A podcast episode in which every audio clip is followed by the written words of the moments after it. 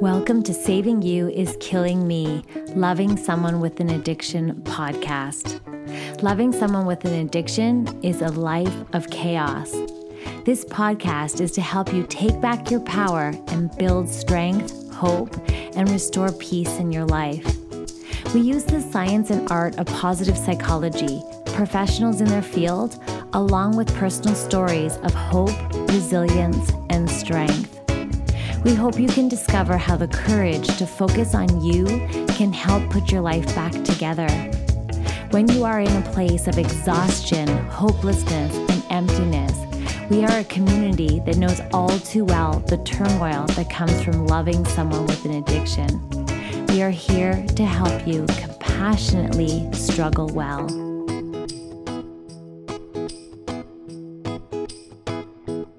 Hey there, Andrea Seydel here. I hope you're doing as good as can be. I am the author of Saving You is Killing Me and the creator of SYKM. And I'm so happy that you're here. Although I do wish we were meeting under different circumstances. And I say that all the time because it's so true.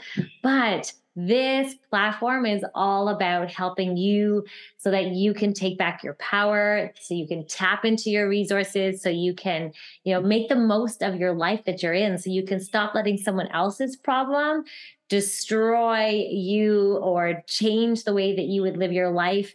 And so we are here to help lift you up. I am here. I created this whole platform um, so that it can help you kind of put the pieces of your broken heart back together. And this is whether you're still with your addicted loved one, whether you have a child who is the addicted loved one in your life, or whether, you know, even if you've been discarded or you've been, you know, you're on the roller coaster, you're back and forth, or wherever you are on this process, on this journey. We are here for you and we focus on you and not your addicted loved one. And that's what the podcast, the book, the, the support group here is all about. So I wanted to come on to extend a personal invite. So I am wrapping you in love. And I do wish that we were meeting under different circumstances. And I always say that to my community is that, you know what, you're not alone. You don't have to do this alone. This is such a hard thing to navigate. And sometimes I always say I used to have troubles talking to my friends about it because I was worried they'd judge me if I ended up going back to him and then leave and back and complain. And I was actually embarrassed. And, and I call this secondhand embarrassment, where I was embarrassed of his addiction. I was em- embarrassed about his behavior. And, and so I took it on as my own. So I actually um, didn't talk to a lot of my friends about what was going on. And, and I was sort of protecting the subject matter and downplaying it. And so I had secondhand shame, secondhand embarrassment for his behavior. So I felt very alone. So I don't want you to feel that way. That's why I created this community. I had a whole nother career, but I I said when I got through all this muck, I said, I am going to draw on my psychology background, draw on my resources of resilience training, and I'm going to bring it to the community so that we can help each other bounce back, so we we can become more resilient. Anyway, I'm going off on a tangent, but I wanted to come on and, and invite you personally to this 30 day Me First challenge. I am so excited about it because one of the things that helped me take my power back was literally the day I decided to put me first, to do me for a while. And I slowly had to, you know, pick up the pieces of my broken heart. I was literally the lowest on the totem pole because my whole life became revolved around him and his struggles and his problems um, that I was losing myself. I was grasping so hard to try and make things work and to get our lives back to quote normal. Um, but his addiction kept getting worse and I was pulled into the darkness and I was drowning myself. And there's a reason when you look at the cover of my book, you squint your eyes, you can see saving me. I purposely did that because that is what this is all about. It's all about saving you. It's all about although what no matter what someone else is doing in your life, you need to focus on you and and look after yourself because nobody else is going to do it. It's it's all up to you and you need to advocate for yourself. So the first step to taking back your power and finding the courage to do that is to actually put yourself first right? I know I lost my sparkle. I felt so alone. I felt like I'd lost myself. I didn't even know, like, I had a feeling of loss, but then also I felt lost. I was like, what am I doing? Where am I going? Um, and so I was drowning myself. I was losing myself, and I desperately was needing some sort of support. And so I couldn't live like that that anymore. And you might be at a breaking point. You might be saying enough is enough. Maybe you've been discarded and you're trying to put the pieces back of your life together. Maybe you've left your addicted loved one. Maybe you're still in it.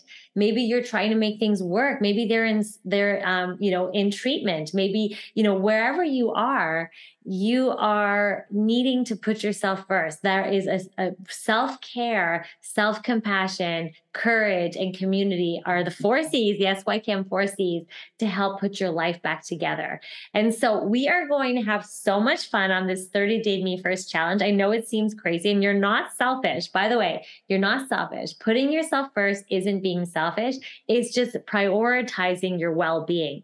Everyone else in your life will still be, get taken care of for sure. But right now, we're prioritizing your well being and your resilience. And I created this whole calendar. It's so fun. And every single day for 30 days in September, we're going to go through and we're going to have these fun things that you can do that are forms of putting you first. And I'm not going to give anything away, but they're so much fun and it's just going to be great. So I'm going to do it with you as well. And so every day you're basically like, don't be afraid to put yourself first, right? That's the problem when you love someone with an addiction. You're literally, addiction comes first, right? You're right we kind of get absorbed with it. We kind of get pulled into the vortex. We it becomes on our mind. We're worrying or maybe we're ruminating or it's like it's like if you love someone that has an illness, you're thinking about them all the time. Addiction is very similar, except it also comes with a whole bunch of other crazy behavior that makes it actually hard. Um, so, even harder, I should say, because I'm not saying other things aren't hard. So, yeah, so what we're going to do in this 30 days is find the courage to put yourself first, or even just attempt to prioritize yourself, because that's what it's about. Every day what i'm going to do is basically if you sign up you're going to gain access to all the printables. So you'll get the calendar the 30 day calendar plus you'll gain access to all the links that are going to be all videos and audio so you can listen to it. And then you'll discover from that calendar all the things that you're going to do. And i am going to come um, you're going to have videos every single morning. I'm going to put them early enough so you can start your challenge right in the morning. And then we're going to do it live all together in September in our group. And, um, and we can see how it affects everybody. And then you can also participate and share and post. And it'll be so much fun for us to do as a community. So, but you do have to sign up. So if you go to the savingyouiskillingme.com website, there's the Me First challenge, or just do savingyouiskillingme.com slash me first, and it'll take you right to the page. So I hope you can join us. We're going to have so much fun. I think I've said that like 20 times how much fun we're going to have. I know it's fun because I know what we're going to do. so I invite you to come join uh, in the joyful opportunity of putting yourself first is 30 straight days. And trust me, once you start doing it, you kind of get this momentum like, hey, I, I like this idea and I like, you know, how I feel when I do prioritize my well-being. I like you know you're going to feel so much so empowered by the end of the 30 days probably by the first day anyway so thank you so much for listening i hope you're all doing as good as can be Again, I hope you can join us. If not, even if you watch this video or you see the Me First challenge and you're suddenly like, actually, you know what, I want to do it and you're late, you can still sign up. You can still sign up. You can get the printables, you can get the calendar. You could even do this Me First challenge in October. You could repeat it. And actually what we might do is we might start creating new new versions of the Me First challenge too. So that's it for today. I just wanted to pop on to say hello and just to uh, invite you personally to the Me First challenge. It's going to be so much fun. Let's go on a quest to put ourselves first and uh, like we deserve. Like you're worthy of this. You're worthy of self care. You're worthy of joy. You're worthy of fun and and just uh, enjoying this life that we're in. So sending hugs, everybody. We'll see you soon. Bye. Hey there, Andrea Seydel here. I'm the author of Saving You is Killing Me, Loving Someone with an Addiction. And I always say I wish we were meeting under different circumstances, but I'm so thrilled that you're here because we have so many wonderful guests on the show. And today is no exception. I have an amazing author of Recovering in Recovery on the show. She's a clinical therapist, Shelby John. Thank you so much for being here. Thank you so much, Andrea. I'm thrilled to be here with you and with your audience. It's just so exciting to share, um, to really bring the hope and love and light that can come with the uh, life of recovery. Yay. Yes. And there is light and love there, right? And it can be good. And it's, you know, it can be also really terrible. So, you know, but that's life, right? And the idea is we have these ups and downs. And so I'm so happy that you're here because I would love for you to shed light on this whole concept. You talk about um, your business is all about helping people heal their trauma and helping people through your coaching practice and everything. So I thought that it'd be so great for us to just to jump in. Like, how can, and you, you kind of talk about building confidence and emotional sobriety. And so before we get into all that, who are you, Shelby? Tell us a little bit about you. Sure. So um, I am a woman in long term recovery. I just celebrated 20 years this past July. I got sober when I was 27 years old. Actually, I turned 27 when I was in treatment. I chose to go to treatment, or actually, I was sent to treatment by my family because that's what they thought that I needed. I wasn't somebody that walked into the program or the rooms thinking like, oh, I have this problem or oh, I want to get well. That wasn't my story at all. Um, but I was definitely on a very destructive path that involved um, a couple suicide attempts, a lot of heartache and pain for myself and those around me as my alcoholism just escalated. I was a depressive kind of drunk. So I was just always feeling not good enough, never um, pretty enough, skinny enough, smart enough, you know, for anybody around me. And that started from a young age. I just always felt like I didn't fit in. I wasn't like my fellows, and alcohol and drugs kind of made uh, my life feel okay, right? It took that chaos away that I was living with, that anxiety that I lived in constantly. And so for me, that was my story. I just did all the things that most people who are probably on here that talk about when they're drinking do. And when I got sober, everything changed, right? Um, it wasn't easy. I spent about 18 months probably saying I wasn't an alcoholic. I didn't really belong here. I didn't want any of this. But I just kept coming back because by then I was too scared not to. You know, my life had changed enough for me to get some glimmer of hope mm-hmm. and to realize that, like, oh, wow, um, just how sick I really was. Um, in that process of recovery, there was a lot of work done, right? A ton of uh, therapy and natural wellness stuff, a lot of other outside help that I used along the way to help me build a life that I don't want to escape from today. And um, that took all of the years that it took, all the way up till today. And I realized very recently, unfortunately, that that work never stops, right? I think I thought that I would somehow arrive. I remember when I celebrated my 10 year anniversary in the rooms of a 12 step program, and I was stood at the top of that room and I was angry.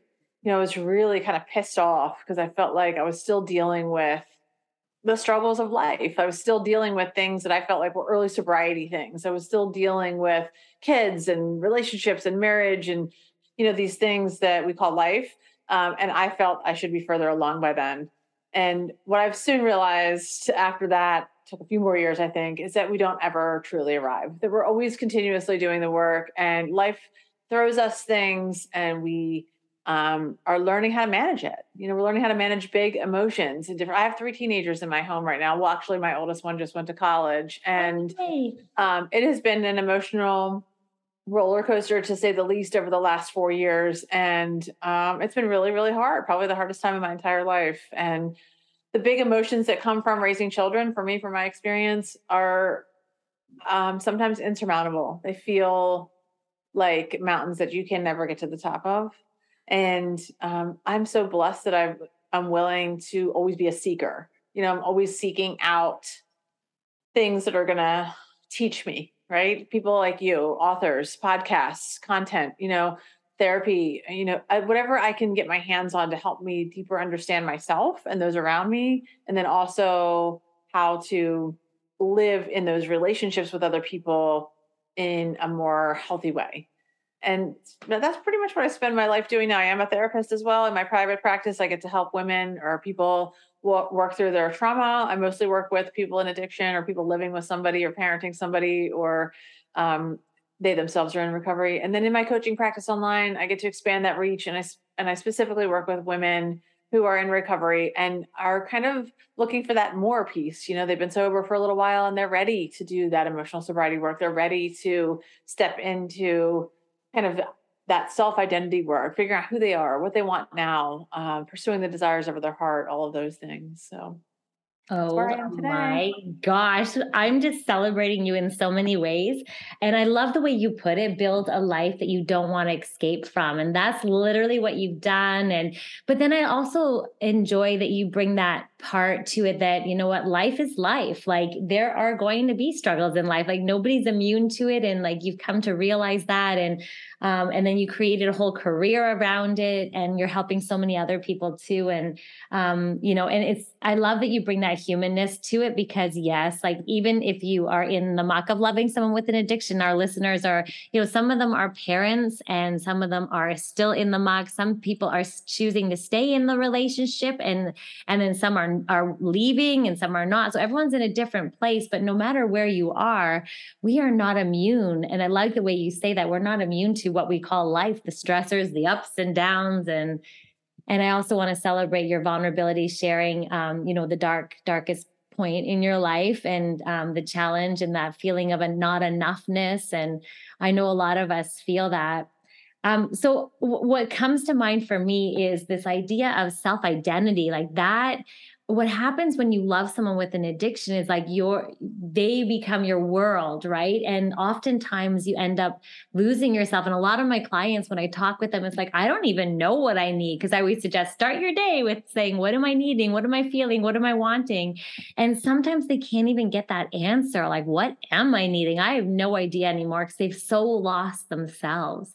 So can you speak to that a little bit Sure. I hear from so many of the women that come into my world uh, that exact same thing, right? Whether they are themselves the addict or they're living with somebody or parenting somebody, it's kind of a similar thing. And I even liken it to my own experience parenting my own children, right? As I've really begun to kind of launch them into the world. There is, and obviously we kind of knew this was coming, right? We have a lot of years to figure out that, like, oh, someday they're going to be gone. And it's really important for us to figure out kind of who we are and what we are without this thing right? And and so now here i am faced with that very first thing with as she's she's leaving and it's it's heartbreaking i'm not going to lie. It has been very difficult for me to uh kind of let go of her and i can see even more. My next one's a senior this year the next one's a freshman so it's going to be over in you know four years. So so so things will be changing but what i what i see a lot of them feeling in that in that way is a sense of loss right? A loss of themselves but also feeling lost.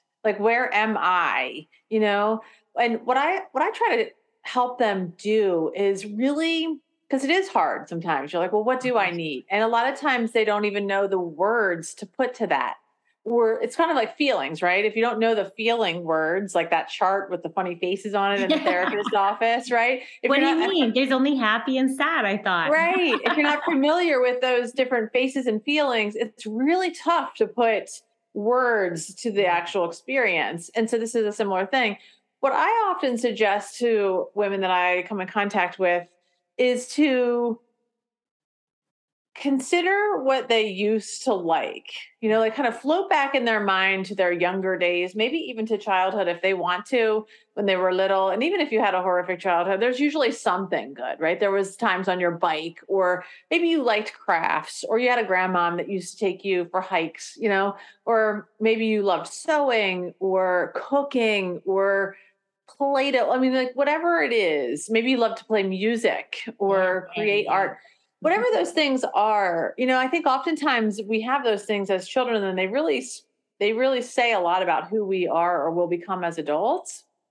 Not always but we liked them at one time right? And so i often say to them just spend a little time kind of thinking back and maybe it's not all the way to childhood maybe it's before you were married or in your younger life. What did you used to like? What did you like doing? Who did you like being with? When did you feel alive or that real joy you know, what really lit you up? And then once you can start to write that stuff down and brainstorm about that a little bit, uh, you can begin to put that into kind of adult terms, right? What does that look like, or what could that look like today in your life?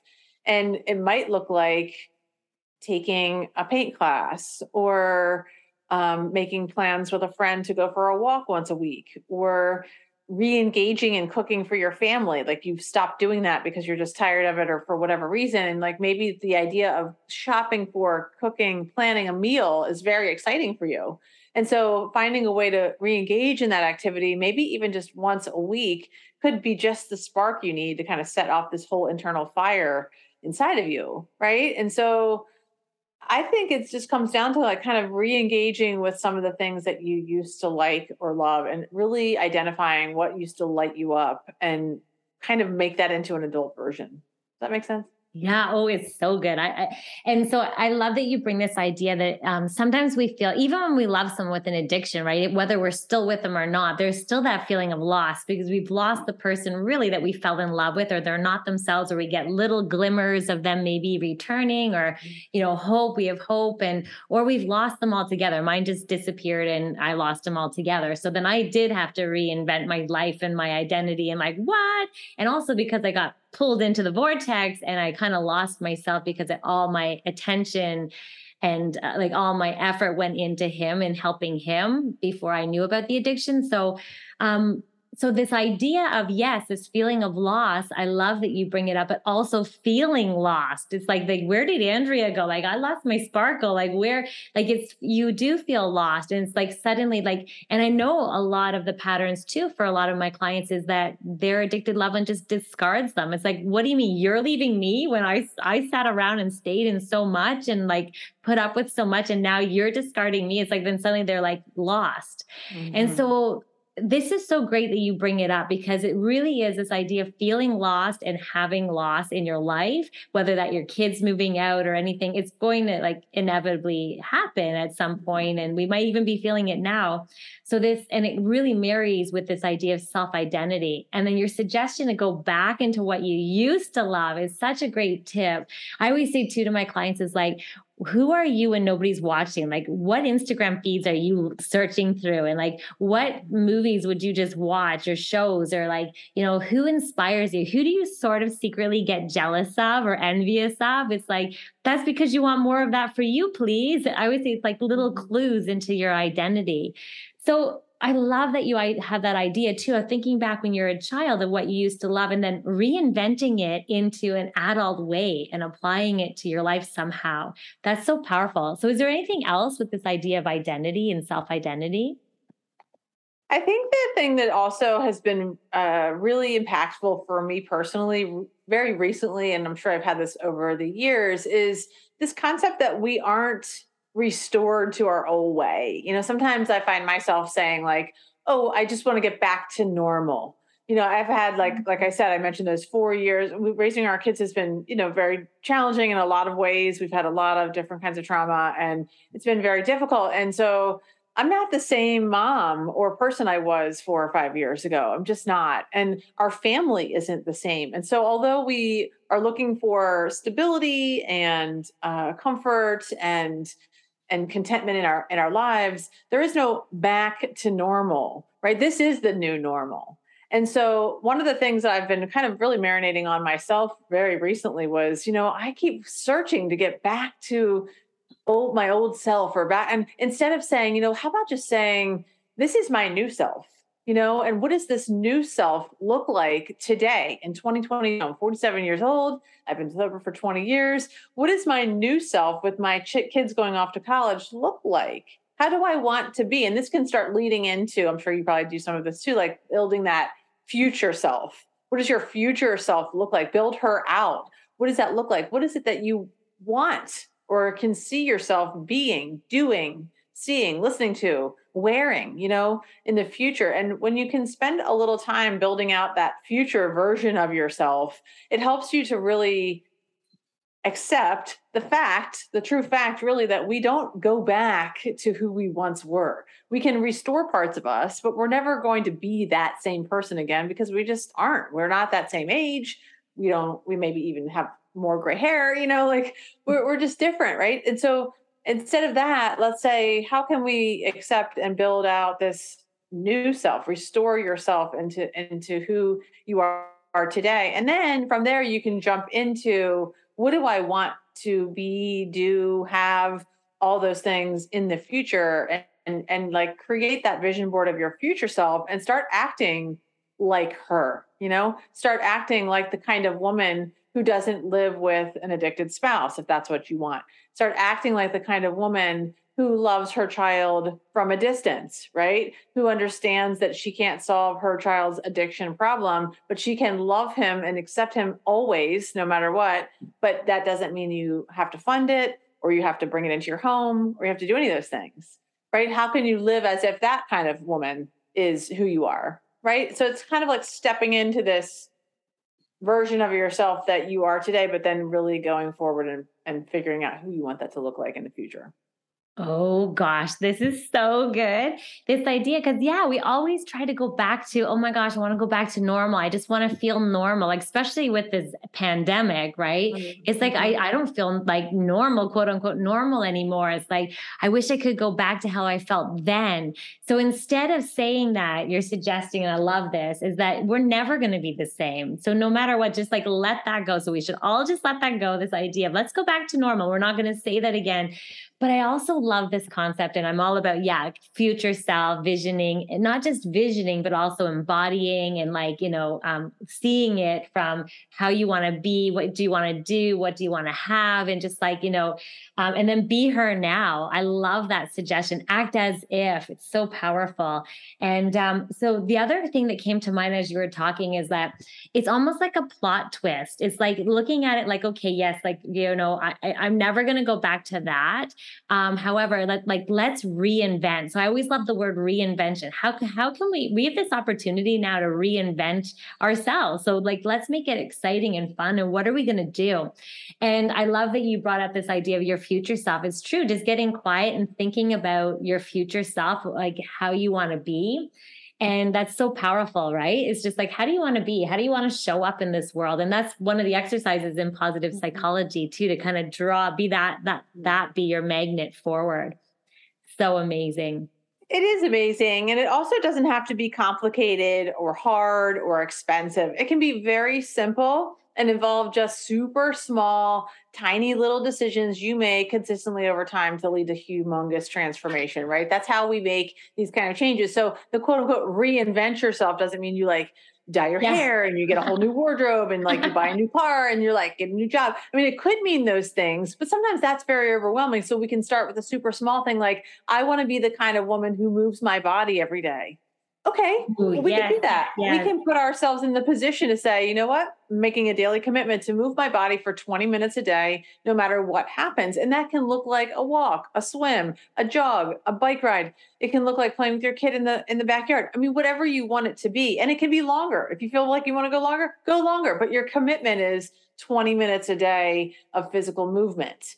And so then you can be saying, oh, actually, I am the kind of woman that that that values my physical health enough to make physical activity a part of my day every single day. Oh, and you so can go fun. on from there, right? So then it becomes like, well, I want to be the kind of woman who drinks a gallon of water a day. Okay, great. So that's super easy too. Like you get yourself a gallon jug from Amazon, you fill it up every single day, you watch as it goes down all day long, and then you get the little check mark at the end that says, I did my water and I did my movement. Okay, well, so now you're setting yourself up to be the kind of woman who is living uh, a long longevity lifestyle full of vitality and life and health and joy right? And maybe it's relationships. So maybe you're like i want to be kind the kind of woman who doesn't allow people to take advantage of me.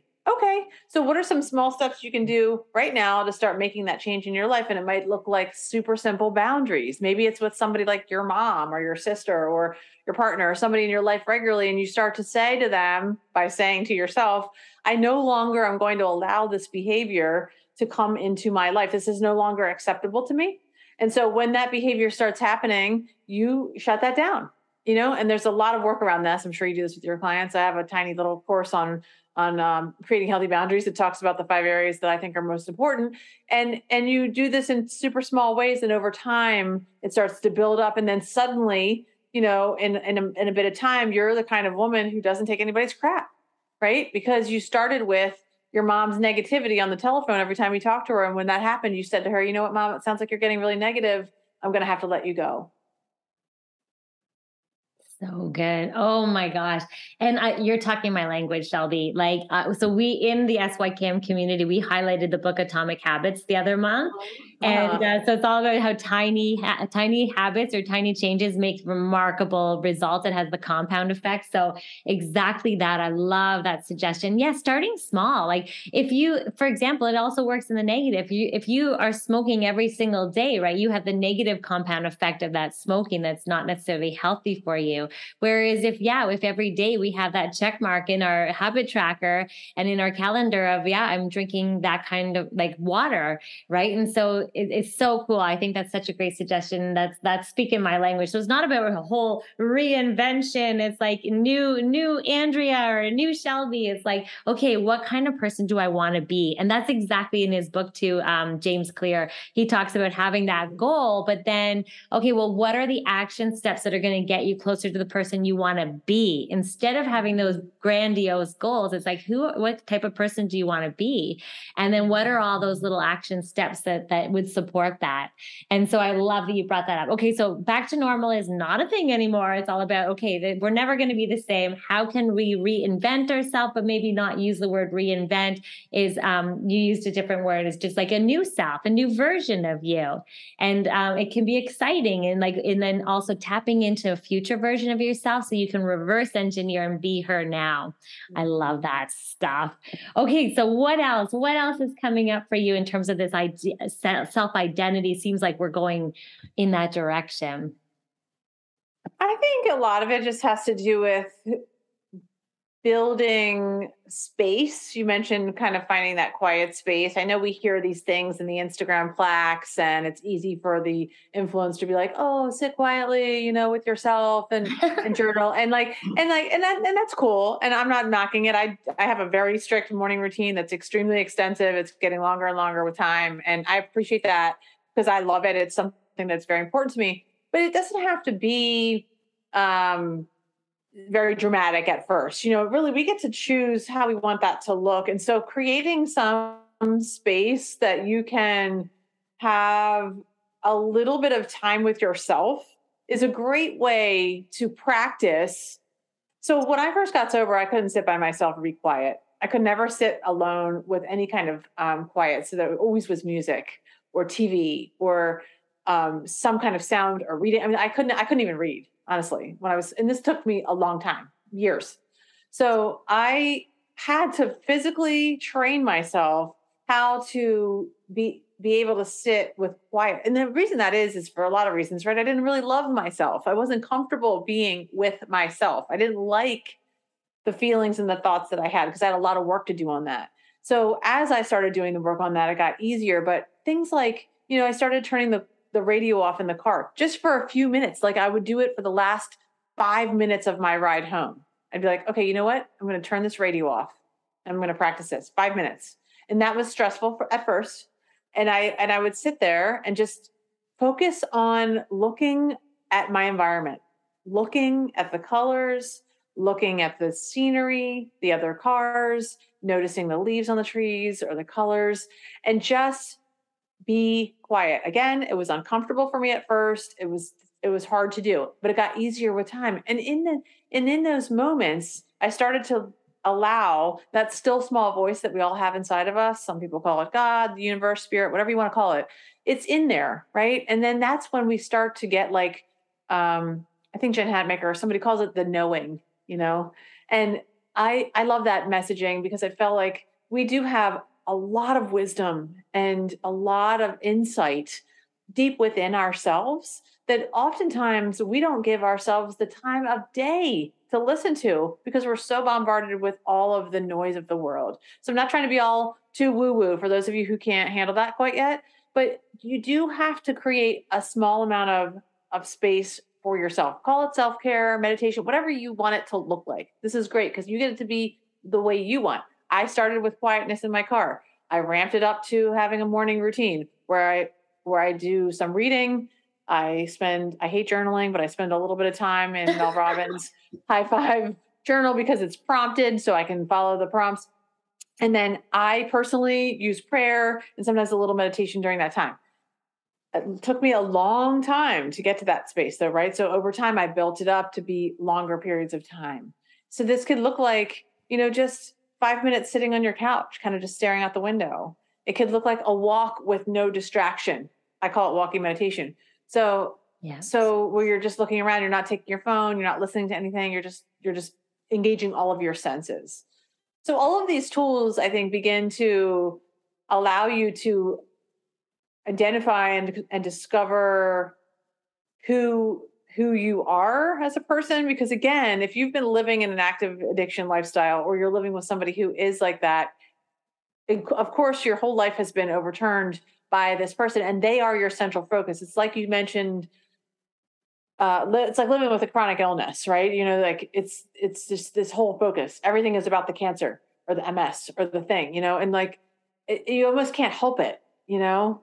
And everybody around you kind of gets sucked into that too. So if you can carve out these little spaces, that's why for me I like the morning because that's the only time I when I kids were little I could guarantee that I was going to have time by myself. No one was going to interrupt me. It was just for me, and it was predictable. I could I knew every day that was going to happen. So then it started to build trust in myself too. When we do these little things like in Atomic Habits, you start to create the new neural pathway in your brain that says, "Oh, oh, she does what she says she's going to do, so we can trust her when she says she's going to do this." Which is often very new for most people. Oh my gosh, so good. So your your one of your suggestions too with the self-identity is right. Sometimes we're so bombarded, we have so much going on in our mind, we have so much responsibilities and this idea of just getting quiet with yourself and being mindful in the present moment, noticing with all your senses, even if you start small like you with 10 minutes in the car and I know I used to do walking meditations all the time. I literally had to do that to get out of my brain when I was with my addicted loved one. I go like car, tree, soil, rocks.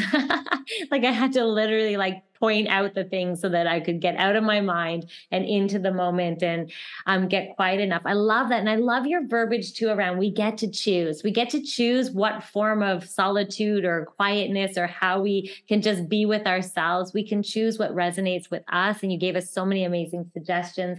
And then when we're quiet, I love that we're open to hearing the knowing. And I always say in my yoga classes, it's almost like when we quiet the mind, it's like a calm lake. And then when you throw a pebble, you can see the ripples, you can actually see the pebble being thrown. But whereas if it's windy and there's like waves and everything, when you throw it, even if your inner voice or your knowing is trying to communicate, you can't hear it. And so um, I love that suggestion you shared. And so I'm so curious, what would just quick run through your morning routine? I would love to hear it.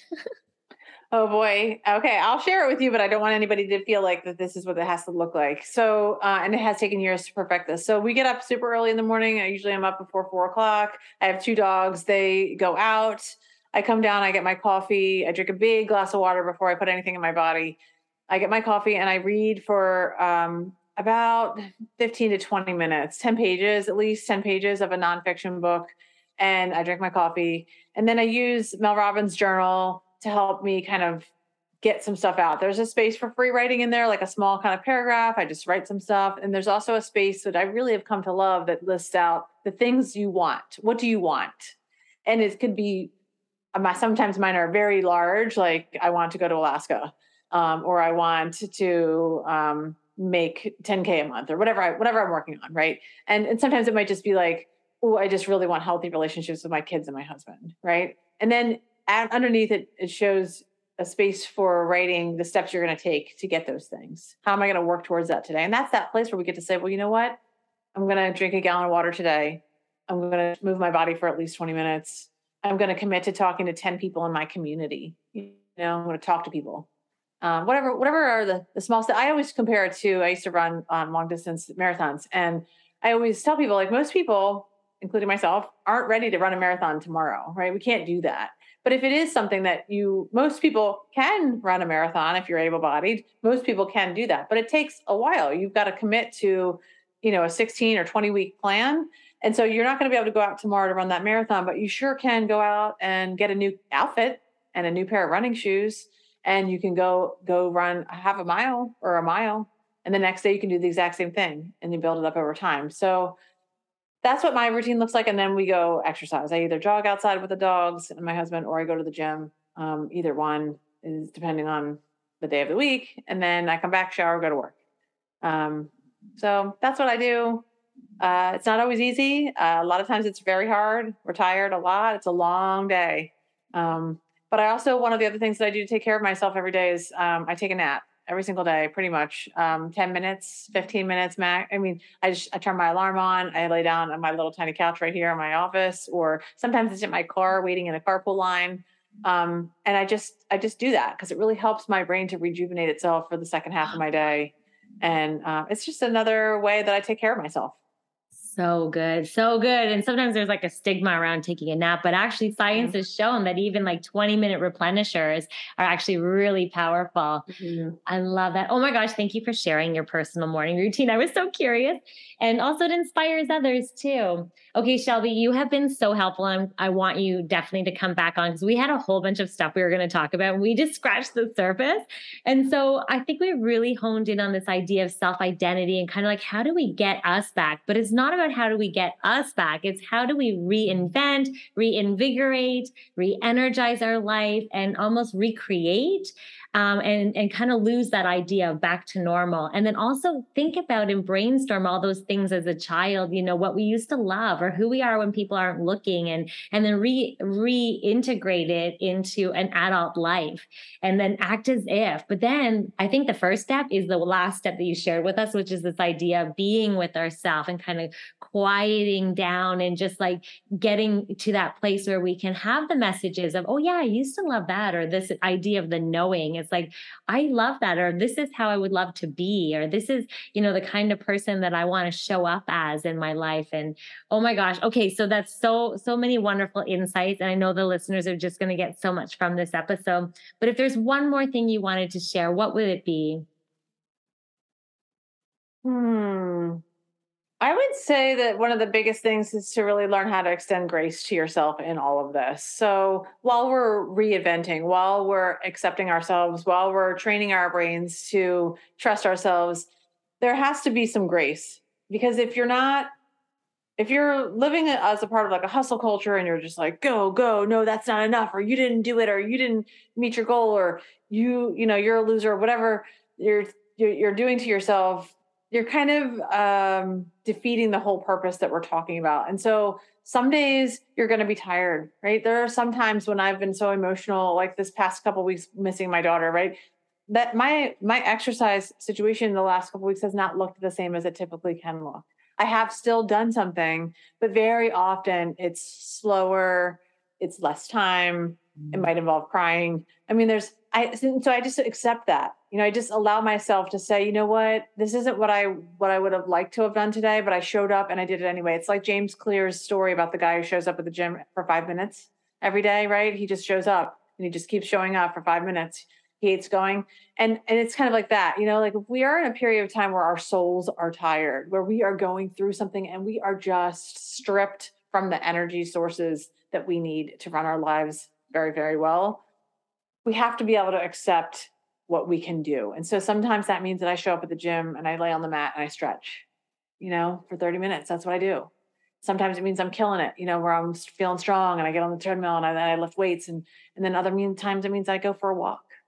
You know, it's just, we just have to be able to extend grace to ourselves, not to the point where we're letting ourselves off the hook all the time where we're not challenging mm-hmm. ourselves you know there is a difference there's a fine line and we have to know ourselves because we can all slip into that right? Yes. But you have to be able to say this is all i have today and that's okay and then honor and respect yourself for even doing your part. Oh my gosh well, first of all, I can so relate to your daughter because my son moved away to BC and I'm like, oh my God, my heart. So I have a rule. I have to see him every quarter and we need to FaceTime at least once a week. Thank goodness mm-hmm. for FaceTime. I don't know how mothers did it before. I know. Uh, so I share in that. And every time I drop him off at the airport, I'm like literally driving away and I'm like crying and just so like, oh, because he's, you know, just so lovely to have around. Mm-hmm. So Oh my gosh, so many amazing suggestions here. And this idea of extending grace and yeah, showing up and doing your best, even though your best may not be stellar every single day, but then having grace around that. I mean, yeah, yesterday I, I just, you know, I said, I think I should retire today. I think I should just go to bed because nothing was working. It was one of those days. And it's just like, you know what? Yeah. But then you can also sometimes turn it around if the day's not going so well and just like, you know, So I just, I love that you brought up this idea of hustle culture. Yes, we're so hard on ourselves at times and we're go, go, go and pushing, pushing, or I shouldn't be feeling this way, or I should be doing this. It's, um, so this idea of accepting kind of where we're at and honoring it and extending grace to ourselves is that wonderful form of self-compassion, right? Being kind. So Oh my gosh, Shelby, I'm so grateful and thankful. Everyone's going to want to purchase your book, Recovering in Recovery. And I love the title, by the way. It's so good. And also find out where you are. So I'm going to put all your show notes in the show notes, obviously, all your links rather in the show notes so people can get a hold of you. But um, yeah, what are you up to today, these days? So you can find me on my website. It's just shelbyjohncoaching.com. I have my own podcast as well called Confident Sober Women. It's very similar to yours, and people can hear some recovery stories, the message of hope, and then also some practical tools to help them elevate their lives in a variety of different ways.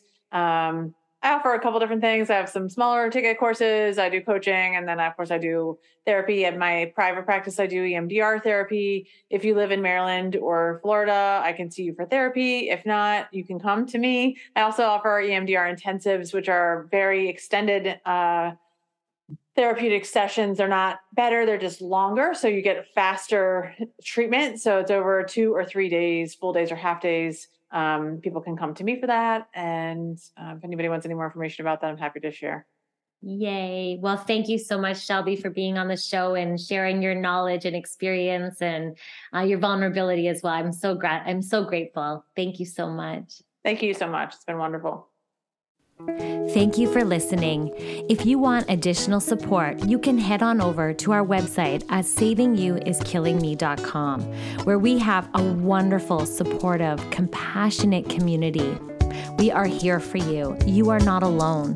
We also have a private Facebook group and Instagram feed called Saving You is Killing Me Loving Someone with an Addiction. Be sure to subscribe here so you get the latest episodes. And, of course, share this with your community and your support groups or anyone that's going through this struggle so we can all work together to take our lives back and restore joy. Thank you so much for joining me, not only today, but week after week.